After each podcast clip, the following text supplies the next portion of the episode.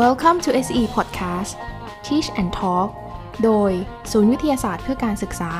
ก้าวใหม่ก้าวแห่งคุณภาพเพื่อปวงชน สวัสดีค่ะ คุณผู้ฟังทุกท่านคะ ดิฉันนางสาวนักกริตาสว่างยิ่ง นักประชาสัมพันธ์ปฏิบัติการ จากศูนย์วิทยาศาสตร์เพื่อการศึกษาค่ะ ในวันนี้นะคะ เราก็มีแขกรับเชิญมาพูดคุยในเรื่องของไลฟ์สไตล์นะคะ ยินดีต้อนรับอาจารย์นันพัฒน์โตพันธ์ค่ะ สวัสดีค่ะ คุณผู้ฟังทุกท่านแล้วก็สวัสดีค่ะ พี่หยุนพบกันอีกแล้วเนาะกับช่วงไลฟ์สไตล์วันนี้ ใช่ค่ะ วันนี้เราก็มีประเด็นที่น่าสนใจนะคะมาแบ่งปันแล้วเล่าสู่คุณผู้ฟังนะคะ นั่นก็คือเออเรื่องของขยะนะคะ แต่ก่อนอื่นจะถามน้องกิ๊กก่อนเลยว่าปกติแล้วนะคะ ทานอาหารเนี่ยแต่ละมื้อทานหมดไหมคะ ทานข้าวหมดไหมคะ เป็นอันนี้ต้องตอบด้วยความภาคภูมิใจว่าเป็นคน นอกจากจะทานหมดแล้วยังไม่พอ ต้องมีเบิ้ลเติมใช่ไหคะใช่ต้องเติมใช่ค่ะแต่ค่ะแต่ก็คือจริง ๆ เป็นคนทานอาหารเนี่ยทานหมดอยู่แล้วพอชั่นหรือว่าถ้าไม่ถ้าถ้าเกิดว่าวันนี้กินไม่หมดจริงๆอะจะตั้งก็จะเก็บไว้ในตู้เย็น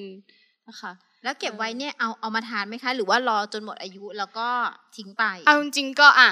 มีความนิสัยไม่ดีเหมือนกันบางทีเก็บไว้แล้วลืม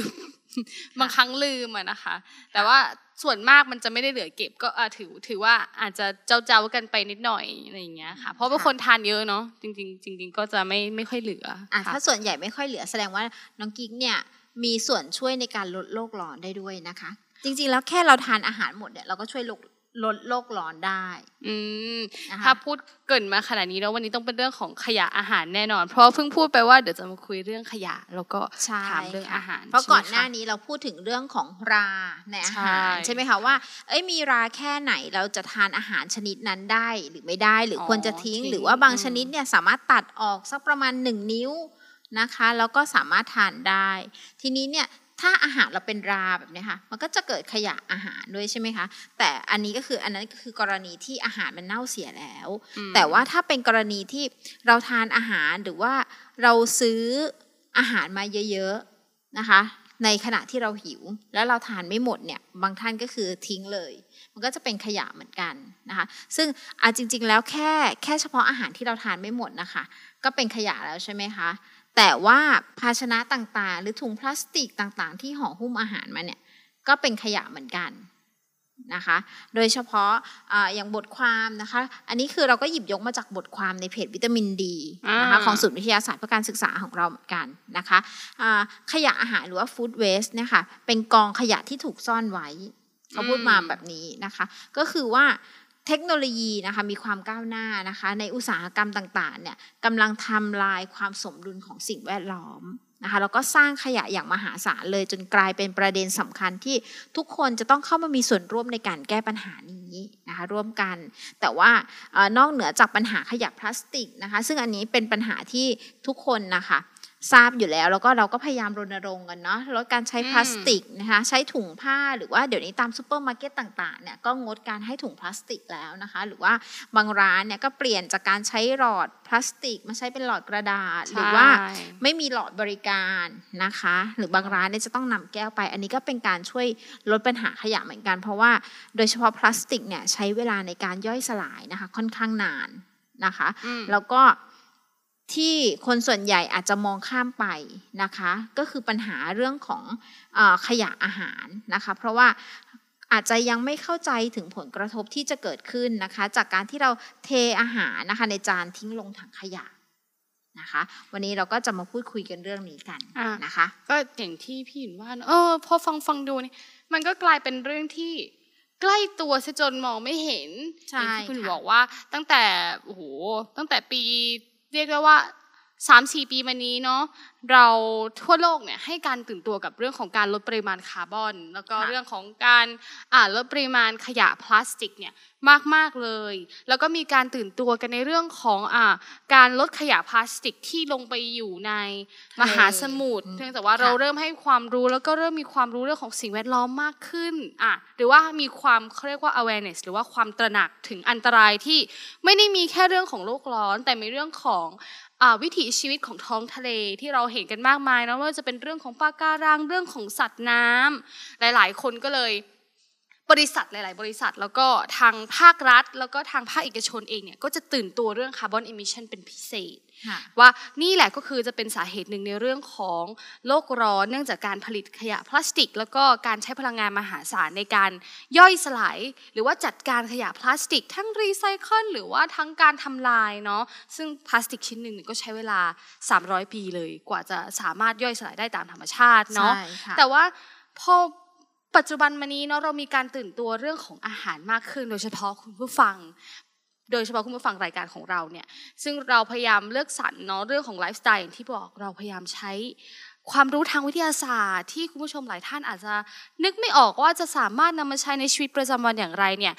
เอามาให้คุณผู้ชมเห็นว่ามันใกล้ตัวแล้วสามารถทำให้เรามีคุณภาพชีวิตที่ดีขึ้นได้ เราก็พูดกันมาเสมอเลยว่าเราเป็นสมาร์ทคอน sumer หรือว่าเป็นผู้บริโภคที่ชาญฉลาด เราก็เลยย้อนกลับมาดูนอกจากจะเลือกกินเลือกใช้ชีวิตไลฟ์สไตล์แล้วเนี่ยวันนี้เราก็เลยเลือกมาถึงเรื่องของการบริหารจัดการสิ่งที่เราเลือกทานและค่ะเหลือด้วยค่ะอ่าเพราะว่าหลายคนก็อย่างหลายคนก็ไม่ทราบแล้วอย่างตัวดิฉันเอง ทานแล้วเหลือก็เก็บไว้ในตู้เย็นแล้วก็ลืมแล้วก็เป็นไงคะ ก็ทิ้งไปเลย ใช่ก็มันค่ะเสียแล้วนี่หมดอายุใช่ไหมเอคะอใช่เราอะไม่ได้แต่ถ้าว่าตั้งใจถ้าเราทานหมดสมมุติว่าทานวันนี้แล้ววันถัดไปเรามาทานแบบนี้ค่ะ เราก็ช่วยลดปัญหาขอ่ายะได้เนอะใช่เพราะว่าจริง ๆ แล้วแค่แค่เฉพาะบรรจุภัณฑ์เนี่ยก็ค่อนข้างมากแล้ว ทีนี้ตอนนี้นะคะคือเอ่อจากสถานการณ์ปัญหาขยะนะคะ เริ่มกลายเป็นประเด็นใหญ่ทั่วโลกเลยนะคะ ทุกประเทศก็กำลังร่วมมือกันในการลดการสร้างอ่าขยะจากอาหารนะคะ เพราะว่าเอ่อน้องกิ๊กคะเชื่อไหมคะว่าจริง ๆ แล้วเนี่ย เราเราจะเห็นว่ายังมีหลายประเทศเนาะที่ขาดแคลนอาหารอืมนะคะใช่และเราเองก็คิดว่าจริง ๆ แล้วอาหารเนี่ยผลิตมาไม่พอกับคนทั้งโลกหรือเปล่าอืม นะคะเราอาจจะมีความคิดแบบนั้นแต่จริง ๆ แล้วเขาบอกว่าแท้จริงแล้วเนี่ยอาหารที่ผลิตออกมานะคะ เพียงพอสำหรับคนทั้งโลกนะคะ เพียงแต่ว่าไม่สามารถส่งไปถึงมือผู้ที่ต้องการหรือว่าขาดแคลนอาหารได้นะคะ อาหารส่วนที่เกินเนี่ยทีนี้พออาหารที่ไปไม่ถึงใช่ไหมคะที่เราผลิตมาให้คนทั้งโลกได้แล้ว พออาหารไปไม่ถึง มันก็จะมีอาหารส่วนเกินนะคะ ที่เกิดการเน่าเสียแล้วก็ถูกทิ้ง แล้วก็สร้างมลพิษนะคะ ที่มีผลกระทบกับสิ่งแวดล้อมโดยเฉพาะ การสร้างแก๊สเรือนกระจกนะคะ ก็จะเป็นพวกแก๊สมีเทน แล้วก็คาร์บอนไดออกไซด์ ใช่นะคะก็คือที่ออกมาจากขยะอาหารพวกนี้ ก็คืออาหารที่เน่าเสียนั่นแหละเนาะเป็น carbon composition เนาะเมื่อเวลาย่อยสลายหรือว่า ก็คือมันก็เป็นอาหารหลายคนก็คิดว่าการที่เราทานอาหารไม่หมด หรือว่าทำผักผลไม้ปอกเปลือกปอกเปลือกนั่นนี่หรือว่าใช้ไม่หมดอย่างเงี้ยนะคะเวลาปรุงอาหารหรืออย่างเงี้ยคิดว่าแค่เราแยกขยะแล้วนำไปปล่อยให้มันย่อยสลายได้ตามธรรมชาติเนี่ยก็คิดว่า เพียงพอแล้ว แต่ค่ะหารู้ไหมว่าหากมันมีจำนวนมากค่ะๆและต้องไปอยู่ในบริเวณเดียวกันรวมตัวกันแล้วเราไม่สามารถเราไม่จัดการให้มันดีคอมโพสหรือว่าย่อยสลายได้ถูกต้อง โดยคำนึงถึงเรื่องของการปล่อยก๊าซคาร์บอนไดออกไซด์แล้วก็ก๊าซมีเทนที่เกิดจากการหมักหมมของสารอินทรีย์ค่ะก็จะทำให้ก๊าซเหล่านี้เข้าไปอยู่ในชั้นบรรยากาศ ซึ่งทั้งสองตัวเนี่ยเป็นก๊าซสำคัญในการผลิตก๊าซเรือนกระจกนั่นเองใช่แล้วค่ะ เพราะว่าถึงแม้ว่าจะย่อยสลายง่ายอย่างอย่างไรก็ตามอืมเนาะแต่ว่าอาจจะใช้เวลาไม่มากก็จริงเมื่อเทียบกับขยะพลาสติก แต่ว่าเมื่อมีปริมาณมากๆเนะคะผลกระทบเนาะก็ใช่ก็ใหญ่เหมือนกันนะคะกลายเป็นก๊าซพิษได้เลยนะคะก๊าซใช่มีเทนเนี่ยค่ะอืมค่ะ ซึ่งในขณะที่ตอนนี้นะคะที่ประเทศไทยนะคะ ก็พบปัญหานี้เช่นเดียวกันนะคะ โดยขยะอาหารนะคะ ถ้าคุณผู้ฟังนะคะได้ยินตัวเลขแล้วอาจจะตกใจ เพราะว่าเราอืมอ่านมาเราก็ค่อนข้างตกใจเหมือนกันนะคะเพราะว่าประเทศไทยพบปัญหานี้นะคะ ขยะอาหารคิดเป็น 64%ของขยะทั้งหมดโอ้โหนะคะสี่เปอร์เซ็นต์นี่คือร้อยเปอร์เซ็นนี่คือเป็นใช่ขยะอื่นๆแค่สามสิบกว่าเปอร์เซ็นต์สามสิบหกเปอร์เซ็นต์เท่านั้นเอง ขยะอาหารเนี่ยหกสิบสี่เปอร์เซ็นต์นะคะ ไม่น่าแปลกใจนะคะ เพราะว่าตอนเนี้ยบุฟเฟ่ต์นะคนแห่ไปทานบุฟเฟ่ต์นะคะ มีการแชร์อาหารเราเห็นเราก็อยากทาน ที่พอเราไปอาจจะสั่งมาเยอะ นะคะอาจจะไม่ดูกำลังกำลังในการทานของเราได้ใช่มันก็เลยอืมเกิดเป็นขยะนะคะ ซึ่งตรงนี้น่าตกใจมากๆ แล้วเราควรจะต้องตระหนักแล้วก็ช่วยกันนะคะในเรื่องนี้นะคะ แล้วก็จากข้อมูลของกรมควบคุมมลพิษนะคะ ซึ่งขยะส่วนใหญ่นะคะถูกนำมาใช้ประโยชน์ได้น้อยนะคะ เนื่องจากว่าการแยกขยะที่ไม่ถูกต้องนะคะ อันนี้ก็เป็นปัญหาอีกเหมือนกันนะคะพ วกเราไม่ค่อยแยกขยะกันอ่านะคะก็แล้วก็ถูการจัดการขยะที่ใช้การฝังกลบนะคะ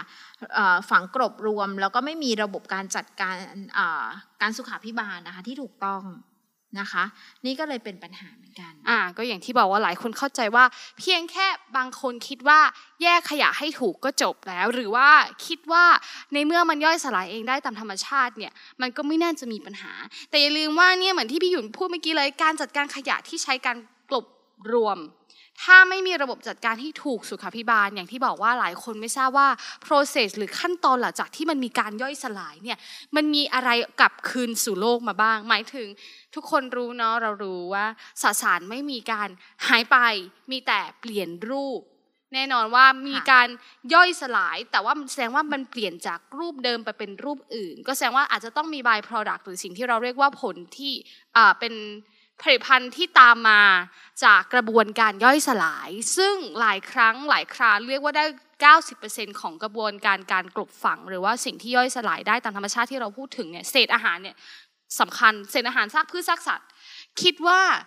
แค่กลบดินฝังเฉยๆก็พอ หรือคิดว่าแค่กองกอง แผ่ๆขยะขยะบนดินเอาไปไว้ใต้รากไม้ต้นไม้ก็พอจริง ๆ ไม่ใช่นะคะคุณผู้ชม เพราะว่าอย่างที่บอกว่าจริงๆอะอาจจะโอเค ถ้าเกิดว่ามันเป็นการอ่าสับมีคณะอ่าเลือกใบแก่ออกไม่กี่ใบแล้วเอาไปใช้เป็นเหมือนปุ๋ยอินทรีปุ๋ย์ยในค่ะพืชผักสวนครัวในครัวเรือนของเราค่ะซึ่งปริมาณมันจะไม่เยอะค่ะพี่หยุนแต่พอเราพูดถึง 64%ของขยะจากทั้งร้านอาหาร จากร้านบุฟเฟ่ต์จากอุตสาหกรรมครัวเรือน มันมีปริมาณเป็นตันๆ ถ้าใช่ค่ะใช้การฝังกลบแบบไม่มีการคำนึงถึงสุขาภิบาล ไม่มีการคำนึงถึงระบบจัดการของเสียที่ตามมาเนี่ย ก็จะเกิดมลภาวะได้ทั้งทางอากาศและในดินในน้ำค่ะคือนี่แหละที่เขาบอกว่ามันกลายมาเป็นปัญหาที่ทำลายสิ่งแวดล้อมเป็นมลพิษ แล้วก็สุดท้ายก็จะย้อนกลับมาที่ตัวเราเองนั่นแหละเนาะ ใช่ค่ะอย่างที่น้องกิ๊กบอกนะคะว่าจริงๆแล้วมันไม่ใช่แค่อาหารจากครัวเรือนเท่านั้นนะคะใช่มันยังมีจากการอ่าจำหน่ายอาหารในร้านค้าปลีกนะคะอืมหรือว่าในอุตสาหกรรมต่างๆนะคะแล้ว ก็จะมีแล้วก็อาหารบุฟเฟ่ต์นะคะ อย่างที่เราบอกไปนะคะ อาหารที่ใช้เพื่อปรุงแต่งจานอะอันนี้สำคัญนะคะ อาหารที่ใช้ปรุงแต่งจาน อย่างถ้าเราไปทานอาหารในโรงแรมแบบนี้ค่ะเขาจะมีการจัดจานมาอย่างสวยงามนะคะอืมซึ่งบางครั้งอาจจะมีดอกไม้ มีใบตอง มีอะไรที่ตกแต่งมานะคะ เพื่อความสวยงามนะคะ แต่สิ่งเหล่านี้เนี่ยทานไม่ได้ บางอย่างทานไม่ได้เนี่ยก็จะเป็นการสร้างขยะขึ้นมานะคะ ในภาคการเกษตรแล้วก็อุตสาหกรรมก็จะมีจากกระบวนการผลิตที่มีวัตถุดิบเหลือใช้ แล้วก็การจัดเก็บวัตถุดิบที่ไม่ดีนะคะ จนทำให้เกิดการเน่าเสียด้วยนะคะ แล้วก็อย่าลืมนะคะคุณผู้ชมว่าออนอกจากร้านค้าปลีกแล้ว อีกอย่างที่ที่เราอาจจะไม่ได้คิดถึงก็คือห้างสรรพสินค้าแล้วก็ซูเปอร์มาร์เก็ต่าง ถึงวันหนึ่งที่เราเห็นว่ามีอาหารเนาะเวลาเราใกล้พูดคุยห้างจะปิดใช่พูดคุยว่าค่ะจะมีจะมีเรื่องของการพยายามที่จะนำอาหารเนี่ยมาลดราคาหรือว่าเอาตัวที่ใกล้เหมือนกันมาลดราคาจริง ๆ แล้ว คุณผู้ชมเนี่ยอาจจะอาจจะมีความรู้สึกว่า เอ๊ะมันไม่มีคุณภาพแล้วหรือเปล่าอะไรเงี้ยแต่อย่าลืมนะคะว่าบางอย่างเนี่ยมีช็อตเชลฟ์ก็คือมีเขาเรียกว่ามีอายุบนอ่า shelf เนี่ยค่อนข้างสั้น เพราะฉะนั้นบางทีเนี่ย เขาถึงมีการรณรงค์ให้คุณผู้ชมเนี่ยเลือกซื้อของที่อยู่บริเวณด้านหน้าของชั้น เพราะว่ามีการจัดชั้นเนี่ยปกติเอ่อชั้นตามห้างสรรพสินค้าหรือว่าซูเปอร์มาร์เก็ตเนี่ยเขาจะจัดโดยการนำสิ่งของที่ใกล้จะหมดอายุก่อนเนี่ยหรือว่าไม่ใช่ใกล้จะหมดอายุหรอกเรียกเรียกได้ว่าผลิตมาก่อนผลิตมาก่อนเนี่ยค่ะเข้าข้างหน้า เพื่อที่เราจะได้ เขาเรียกว่าเป็นการจัดการใช่ใช่เป็นค่ะการจัดการขอ่าขยะในอนาคต แล้วก็เป็นการจัดการผลิตภัณฑ์ที่อะผลิตออกมาตามล็อตตามล็อตแต่ก็จะมีอย่างหนึงที่เราสังเกตเห็น ซึ่งมีเป็นความเอเชียนมากๆเลยอันนี้ อันนี้ต้องต้องเล่าเพราะว่า ตัวเองก็เป็นบางทีนะคะ สังเกตว่าจะเป็นคนเอเชียที่ชอบหยิบของจากชั้นชิ้นในๆเป็นไหมอ่าเวลาซื้อไม่ของหยิบจากชิ้นแรก อย่างใช่สมมติว่าเขาเรียงไว้เรียงกระป๋องไว้นะคะใช่ซึ่งเขาจะเรียงแบบจากล็อตที่ผลิตก่อใช่นถูกต้องนะคะมาก่อนแล้วเวลาเขาเติมสต็อกเขาเขาก็ก็จะจะเอาเติมไอ้ล็อตที่ผลิตหลังหลังเนี่ยอืมมาต่อมาต่อท้ายแต่เราจะไม่หยิบกระป๋องแรกใช่เราจะไปหยิบสามสี่อ่าถูกเพื่อเพื่อจะได้ล็อตใหม่ใช่ใช่ซึ่ง อาจจะเป็นความไม่รู้ว่าใช่อืมจริง ๆ แล้วเนี่ยไอ้ตัวที่อยู่กระป๋องแรกมันก็สินค้าก็ยังคุณภาพใช่ดีคุณภาพอเหมืยู่อนกันเพียงแต่ว่ามันเป็นการจัดการ ซึ่งเราอาจจะขาดความเข้าใจใช่ตรงอาจจะนั้นเข้าใจตรงนี้เพราะฉะนั้นเนี่ยหลคถ้าเราไปม่ทหยิบแบบนั้น โดยที่อืมเรายังไม่รู้ข้อมูลนี้มาก่อนนะคะเราอาจจะมีการเปลี่ยนปรับใช่เปลี่ยนพฤติกรรมเรานะคะว่าใช่โอเค เราหยิบอ่า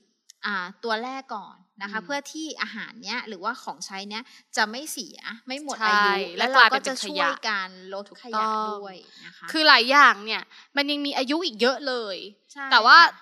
เข้าใจว่าคุณผู้ชมหรือว่าคุณผู้ฟังเนี่ยก็คือจะเลือกของที่อะเผื่ออายุไว้หน่อยค่ะแต่ว่าจริง ๆ แล้วเนี่ยการซื้อของเนี่ยทั้งในในด้านของผู้บริโภคและผู้ผลิตเองเนี่ยเราควรซื้อของทีละอ่าเหมาะสม กับการเอ่อหมุนกับการเวียนใช้ใช้ของเราค่ะเพราะว่าหนึ่งเนี่ยเรามันไม่ได้เป็นการตุนของในลักษณะที่เป็นของภัยพิบัติค่ะ อ่าเราซื้อของเข้าบ้านเนี่ยหลายคนทุกบ้านเนี่ยรู้คุณแม่อ่าคุณแม่หรือว่าคุณแม่บ้านหรือคุณพ่อบ้านท่านใดที่ทำหน้าที่ตรงเนี้ยจะทราบดีว่าบ้านเรานั้นวันอ่าเดือนหนึ่งเนี่ยใช้อะไรเท่าไหร่ เดือนหนึ่งต้องไปอ่าซูเปอร์กี่ครั้งต้องซื้ออะไรกี่ครั้งทราบดี นอกจากจะเป็นเรื่องของการจัดการการเลือกซื้อผลิตภัณฑ์แล้วยังเป็นเรื่องของการจัดการเงิน ด้วยค่ะถูกต้องใช่ไหมใช่คะค่ะเป็นการวางแผนล่วงหน้า หลายคนเนี่ยทำดีถึงขนาดที่ทราบว่าไปเวลาไหนห้างจะมีลดราคาช่วงเวลาไหนจะมีการใช้คูปอง ซึ่งเป็นเรื่องที่ดีมากเลยนะคะ สนับสนุนให้คุณผู้ชมทุกท่านเนี่ยจัดการการบริโภคของตนเองค่ะเพราะว่านอกจากจะช่วยในเรื่องของการจัดการ เรื่องของเงินค่ะแล้วก็เรื่องการเติมสต็อกของในบ้านแล้วเนี่ยยังพูดถึงที่หยุนพูดว่าค่ะในประเทศไทยในยตอนนี้ food waste หรือว่าขยะอาหารเนี่ยเยอะมากคือเหมือนเราถือว่าเราผลิตได้เยอะก็ ก็ทิ้งเยอะหรือเปล่า เพราะว่าบ้านเราอุดมสมบูรณ์เออบ้านเราไม่ได้ขาดแคลนอาหารใช่เพราะฉะนั้นเราอาจจะไม่ได้ตระหนักถึงตรงนี้มากนะคะใช่อย่างบางบ้านเนี่ยเขาจะมี list เลยว่าสัปดาห์นี้จะทานอาหารอะไรกัน แล้วก็ไปซื้อวัตถุดิบตามนี้ มันก็จะไม่เหลืออย่างบางบ้านน่ะตู้เย็นแน่นมากนะคะอืมแน่นมาก freeze ไว้ freeze ไว้ถึงสัปดาห์ไปเติมไปเติมใช่ทีนี้ก็ ทานไม่หมดจากของเดิมตู้เย็นไม่เคยว่างไม่เคยเคลียร์เลยใช่แบบนี้ไม่เคยนะคะเคลียร์เพราะฉะนั้นเนี่ยวันนี้ลองอาจจะกลับไปแล้วลองไปดูตู้เย็นของเรานะคะ พยายามเคลียร์นะคะ อันไหนที่ที่เอ่อหมดอายุแล้วก็ทิ้งไปแต่ว่าหลังจากนี้เนี่ยเราจะมีการจัดการที่ดีขึ้นอ่าถูกนะคะจะเพราะได้ว่าไม่มีการทิ้งเรามีความรู้ละใช่เราเป็น smart consumer แล้วใช่เมื่อฟังรายการของเราถ้างั้นนะคะเดี๋ยวเราต้อง ปรับเปลี่ยนพฤติกรรมกันใหม่ใช่ไหมคะใช่อะค่ะก็จะซื้อแต่พอดีอืมเพราะว่าเป็นเหมือนกันค่ะอุ้ยไปตลาดนะคะ ผลไม้อันนี้ก็น่าทานโอ้อันนั้นก็งามไปหมน่าดเลยทานผักอันนี้ก็น่าทานพอมาจริง ๆ แล้วอ๋อไม่ไม่ทำแล้วกับข้าววันนี้ขี้เกียจก็ไปซื้อมา พอไปซื้อมาก็มีพลาสติกมาอืมไปซื้อมาบางทีไม่อร่อย ทานอืมไม่หมดไม่หมดแบบเนี้ยค่ะ ก็ มันก็จะเป็นส่วนหนึ่งที่เราสร้างขยะให้โลกนี้ก็คือ64%ตัวเนี้ยค่ะอืมเพราะฉะนั้นน่าจะโลกเราน่าจะไม่ไหวละอืมถ้ามีขยะใช่เยอะขนาดนี้ อันนี้คือแค่เฉพาะอาหารนะคะใช่ไม่รวมอย่างอื่น ซึ่งในชีวิตเราเนี่ยจะมีขยะในในชีวิตประจำวันหรือว่าแต่ละวันที่เรานำขยะ ทิ้งนะคะมาทิ้งเนี่ยก็อาจจะสังเกตเห็นได้นะคะว่าปริมาณไม่น้อยเลยนะคะ ทีนี้ปัจจุบันนะคะหลายองค์กรก็เริ่มมีมาตรการนะคะเพื่อเป็นส่วนหนึ่งในการแก้ปัญหาขยะอาหาร โดยร้านค้าปลีกนะคะช่วยลดอาหารที่ขายไม่หมดต่อวัน แล้วก็อาหารที่ใกล้หมดอายุนะคะอย่างที่น้องกิ๊กได้บอกมาเมื่อก่อนหน้านี้นะคะว่าเขาก็จะใช้มาตรการลดราคา แล้วก็มอบให้ผู้ยากไร้ในชุมชนทาน นะคะ ก็คือเป็นการแบ่งปันด้วยคือลดราคาด้วยนะคะ ดีต่อ หมายถึงว่าดีต่อออ กระเป๋าสตางค์อืมของผู้บริโภคนะคะ หรือว่าถ้าขายไม่หมดจริง ๆ เขาก็จะมีอ่าแจกจ่ายให้ชุมชนในละแวกใกล้เคียงนั้นนะคะ ไปรับประทานนะคะ ซึ่งก็ช่วยลดขยะ แล้วก็ลดงบประมาณที่ใช้ในการจัดการในภาคอุตสาหกรรมนะคะ ที่มีการนำเศษวัตถุดิบเหลือใช้ไปรีไซเคิลเป็นปุ๋ยนะคะ เป็นแก๊สชีวภาพนะคะ หรือว่าสกัดสารอาหารที่ยังคงมีประโยชน์นะคะเอ่อเพื่อลดปริมาณขยะและทำให้อ่าขยะเป็นศูนย์หรือว่า zero waste นะพูดถึงทางองค์กรเนี่ยก็อย่างที่พี่หยุนบอกนะคะ ว่าปีหลังๆ มานี้คือ เราเนี่ยตื่นตัวกันเรื่องขยะ แล้วก็เรื่องคาร์บอนกันเป็นมากพิเศษ แล้วปีนี้ หรือว่าเรียกได้ว่าสองสามปีมานี้เป็นปีที่ทั่วโลกเนี่ยเริ่มมาโฟกัสถึงเรื่องของขยะในลักษณะของอาหารมากขึ้นค่ะอาจจะได้ยินข่าวมาตั้งแต่ปี 2015 เป็นต้นมานะคะ ทางทางยุโรปเองเนี่ยก็คือเหมือนเป็นตัวตั้งตัวตี ในการเริ่มให้ความสำคัญในเรื่องของการจัดการขยะอาหารนั่นเอง อย่างที่เราบอกว่าในบ้านเราก็มีองค์กรที่ตื่นตัวเหมือนกันก็คือเป็นการมองเห็นลักษณะที่เราจะช่วยกันลดขยะแล้วก็ไม่ใช่แค่การลดขยะอย่างเดียวเนาะแต่มันเป็นเรื่องของการที่เรา manage หรือว่าจัดการทรัพยากรที่มีอยู่ให้คุ้มค่าคุ้มทุนมากที่สุดนั่นเอง ซึ่งถือเป็นเรื่องดีเนาะเรียกได้ว่าเราลดเราลดละเลิกบางอย่าง แล้วก็ยังสามารถช่วยพัฒนาอะไรหลายอย่าง เพื่อคุณภาพชีวิตของทุกคน แล้วก็คุณภาพชีวิตของลูกหลานแล้วก็อนาคตของโลกใบนี้ในอนาคตต่อไปนั่นเอง อย่างว่านะคะ เรื่องขององค์กรเนี่ยถ้าเป็นทางภาครัฐเนี่ยก็จะเห็นว่าเอิ่ม ทางยุโรปเนี่ยหรือหลายคนอาจจะจำได้ว่าเมื่อประมาณปี 2016 เนาะเราเคยได้ยินข่าวเรื่องที่รัฐบาลฝรั่งเศสเนี่ยออกมาออกกฎหมายในเรื่องของ food waste legislation ของยุโรปว่า โอเค หลังจากนี้ไปร้านค้าและซูเปอร์มาร์เก็ตห้ามก็คือเป็นกฎหมายนะคะ ถือว่าผิดกฎหมายที่จะทิ้งขยะอาหาร อ่าคำว่าโหอ้าวแล้วทิ้งไม่ได้แล้วจะทำยังไง นี่ก็คือเป็นข่าวฮือฮามากเลยถ้าจำกันได้อ่าอาจจะหลายคนอาจจะจำได้ว่ามีเรื่องของการแบนเป็นแรกๆ แต่หลังจากนั้นเขาก็เกิดเป็นกฎหมายขึ้นมาเลยว่าเขาห้างสรรพสินค้า ห้ามร้านค้าปลีกห้างซูเปอร์มาร์เก็ตหรือร้านอาหารเนี่ยห้ามทิ้งหรือทำลายอาหารที่ยังไม่ได้ขาย ไม่ใช่แค่อาหารอย่างเดียวเขาบอกเป็นฟู้ด product ก็อาจจะเป็นผักผลไม้ด้วยค่ะหรือว่า เอ่อเขาเรียก produce ก็คือสินค้าสดค่ะอ่าปลาเปลือเนื้อกระดูกอะไรต่างๆเนี่ยเขาบอกว่าห้ามทิ้งและทำลาย แล้วก็ยังมีผลทางกฎหมายบังคับให้ donate หรือว่าบริจาคนั่นเองค่ะค่ะอันนี้ก็จะแก้ปัญหาตรงที่ อาหารไปไม่ถึงผู้ที่ขาดแคลอ่านใช่ไหมคะ เหมือนพี่หยุนบอกว่าเราเติบโตมาในอ่าได้ยินมาโดยตลอดว่า world hunger หรือว่าเอ่อประเทศโลกที่สามเช่นเช่นทวีปแอฟริกาเป็นต้นที่เรายังได้ยินเรื่องของการอ่าหิวโหย เรื่องของอ่าปากท้องทั้งทั้งๆที่กำลังการผลิตเนี่ยเยอะขึ้นทุกวัน นอกจากจะมีเรื่องของเศรษฐกิจเข้ามาเกี่ยวข้องอีกเนี่ยก็มีเรื่องของการที่เราไม่สามารถนำส่ง อาหารหลายอย่างเนี่ยถึงมือคนที่ต้องการได้ค่ะหลายคนอาจจะมองไกลมองบอกถึงเด็กแอฟริกา แต่ว่าทางยุโรปเองก็มีปัญหาเรื่องของผู้ยากไร้ค่ะชายไร้บ้านหญิงไร้บ้านค่ะซึ่งก็เป็นส่วนหนึ่งของผู้คนที่ไม่ได้รับอาหารนะคะพี่หยุนค่ะถูกไหมคะเนื่องจากอาหารส่วนใหญ่นี่สำหรับการขายเนาะใช่อ่าค่ะก็หรือว่าจะเป็นเด็กๆ ในสถานสงเคราะห์หลายที่หรือว่าตามบ้านกำพร้าหรือว่าในเรื่องของอบุคคลหลายคนที่อยู่ในองค์กรที่เป็นองค์กรการกุศลนะคะพี่หยุนที่เขาก็ต้องใช้เงินในการรันหรือว่าจัดการองค์กรนั้น แต่ก็ถือยังว่ายังขาดเนี่ยถ้าเกิดว่าเราสามารถนำอาหารเหล่านั้นเนี่ยไปถึงมือเขาได้โดยที่ลดค่าใช้จ่ายขององค์กรที่เป็นองค์กรการกุศลเนี่ย อาหารนอกจากจะ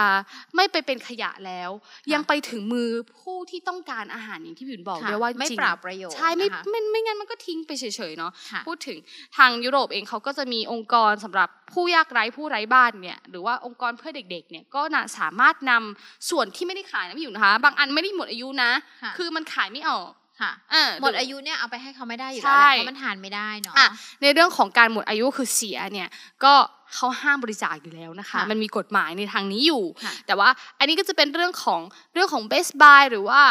sell buy หมายความว่ามันจะมีวันหมดอายุที่เป็นเขาใช้คำว่า best buy หมายถึง มันจะอร่อยที่สุดจนถึงวันนี้ค่ะหลังจากนี้แล้วยังทานได้อยู่ค่ะยังไม่ค่อย อาจจะไม่ค่อยอร่อยอะไรประมาณนี้ค่ะค่ะพอพูดถึงเรื่องนี้เนี่ยทางอเมริกาเองก็เริ่มตื่นตัวตามยุโรป แต่จริงๆแล้วยุโรปเป็นสหภาพแรก ๆ เลยที่เริ่มที่เริ่มพูดคุยถึงเรื่องนี้มากขึ้นเนาะนี่ก็นับเป็นเรื่องของการลดขยะของยุโรปด้วย ก็คือทางอเมริกาเขาก็ว่ามีการลด tax หรือว่าลดภาษีสำหรับผู้บริจาค ก็หมายความว่าทางผู้ประกอบการสินค้าร้านใดที่เอาไปบริจาคเนี่ยก็จะได้จ่ายภาษีน้อยลง มีเรื่องของการให้ความรู้เรื่องของฉลากที่อย่างที่บอกว่า best buy เนี่ยมันไม่ได้แปลว่ามันเสียนะ มันแค่แปลว่ามันไม่ค่อยอร่อย ไม่ค่อยสดค่ะ อย่างอ่าอย่างประเทศไทยเราจะเห็น BBF อ่าใช่ค่ะ best before นั่นเองค่ะ ก็คือให้ทานก่อนแต่ว่าถ้าเกินจากนั้นไปวันสองวันเนี่ยมันทานได้ทานนะได้มันไม่เสียไม่เสีย แต่บางบางบางครั้งจะเห็นว่าเป็น EXP ก็คือ expire คือหมดอายุนั่นเองอันนั้นก็คือทาไม่ควรทานใช่นั่นก็นะคะคือจะกลายคือถามว่าเราสามารถลดขยะได้จนเหลือศูนย์ไหมมันเป็นไปไม่ได้ เพราะมันมีสิ่งที่หมดอายุอยู่จริง แต่ว่า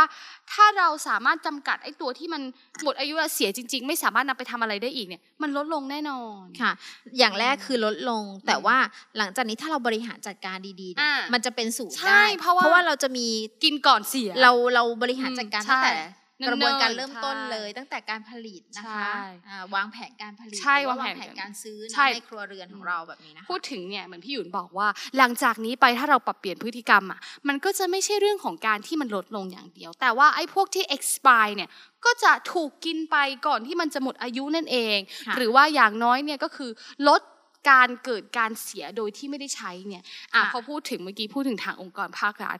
พูดถึงเรื่องพี่หยุนบอกว่าเออเราสามารถเปลี่ยนได้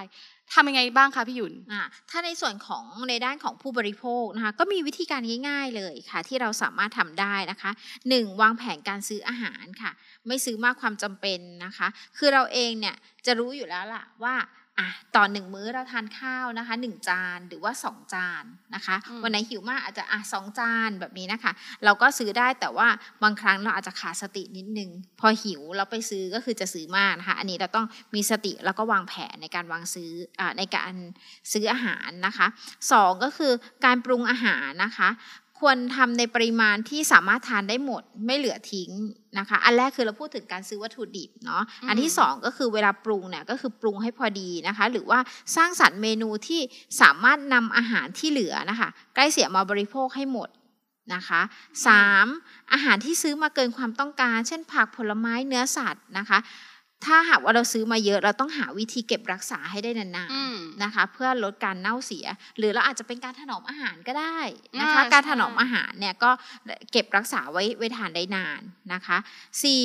การแยกขยะ นะคะออกจากขยะอื่นค่ะแล้วก็นำไปทำปุ๋ยให้กับต้นไม้นะคะ อันเนี้ยก็ดีนะคะลดการใช้เคมีในการอืมอ่าบำรุงต้นไม้เนาะอาหารเราก็จะออร์แกนิกมากขึ้น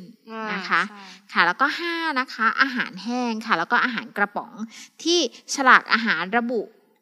ว่าควรบริโภคนะคะ อย่างที่น้องกิ๊กบอกไปว่า best before หรือว่า BB นะคะ BB หรือ BBE อืมนะคะ อันนี้นะคะ สามารถบริโภคได้นะคะ เนื่องจากความเข้าใจผิด อาจจะคิดว่าเป็นอาหารเสียแล้วก็ทิ้งลงขยะไปเลย แต่จริง ๆ แล้วเนี่ย เป็นวันที่แสดงว่าผลิตภัณฑ์นั้นนะมีสภาพสดแล้วก็คุณภาพดีเยี่ยมนะคะ ก่อนวันที่ระบุไว้นะคะ แล้วก็ทำให้หลายคนทิ้งไปนะคะ ซึ่งจริงๆแล้วมันไม่ได้เสีย มันก็เลยกลายเป็นขยะโดยที่เราไม่ไม่ทราบ อันนี้ก็คืออาจจะเป็นในเรื่องของอฉลากนะคะ การอ่านฉลากบนอาหารนะคะ ค่ะ ดังนั้นเนี่ยถ้าเราทุกคนนะคะ ร่วมมือกันในการแก้ปัญหาโดยแค่ปรับเปลี่ยนพฤติกรรมของเราเท่านั้นอืมเองนะคะ ซึ่งค่ะดูแล้วมันไม่ใช่เรื่องยากอะไร ถ้าหากว่าเราตั้งใจที่จะทำนะคะเอ่อปรับเปลี่ยนพฤติกรรมการบริโภคอาหารที่เกินความจำเป็นนะคะ แล้วก็ผู้ผลิตเนี่ยช่วยลดความสูญเสียอาหารที่เกิดขึ้นจากกระบวนการผลิตตั้งแต่จุดเริ่มต้นในการเกิดขยะอาหาร ก็จะสามารถลดผลกระทบที่เกิดขึ้นกับสิ่งแวดล้อมในปัจจุบันได้แน่นอนนะคะค่ะ อันนี้ก็คือเป็นสาระความรู้ที่เรานำมาฝากกันในวันนี้นะคะ ก็เป็นเรื่องใกล้ตัวมากๆนะคะ เพราะฉะนั้นก็ฝากคุณผู้ฟังนะคะรวมถึงตัวเราเองด้วยนะคะ ก็ช่วยๆกันนะคะ เพื่อโลกของเรานะคะ สำหรับวันนี้เวลาก็หมดลงแล้วนะคะสำหรับคุณผู้ฟังนะคะที่สนใจนะคะสามารถเข้าไปอ่านบทความนี้ได้ หรือว่าติดตามข้อมูลข่าวสารนะคะของศูนย์วิทยาศาสตร์เพื่อการศึกษาได้ทาง www.sciplanet.org ค่ะ Facebook Fanpage YouTube ศูนย์วิทยาศาสตร์เพื่อการศึกษา ท้องฟ้าจำลองกรุงเทพ Spotify Google Podcast Teach and Talk ค่ะวันนี้เราสองคนต้องขอลาไปก่อน สวัสดีค่ะ สวัสดีค่ะ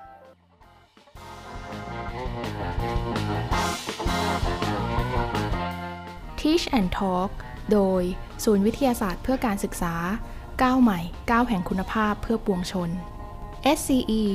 The Modern Co-Learning Center for Science and EdTech for All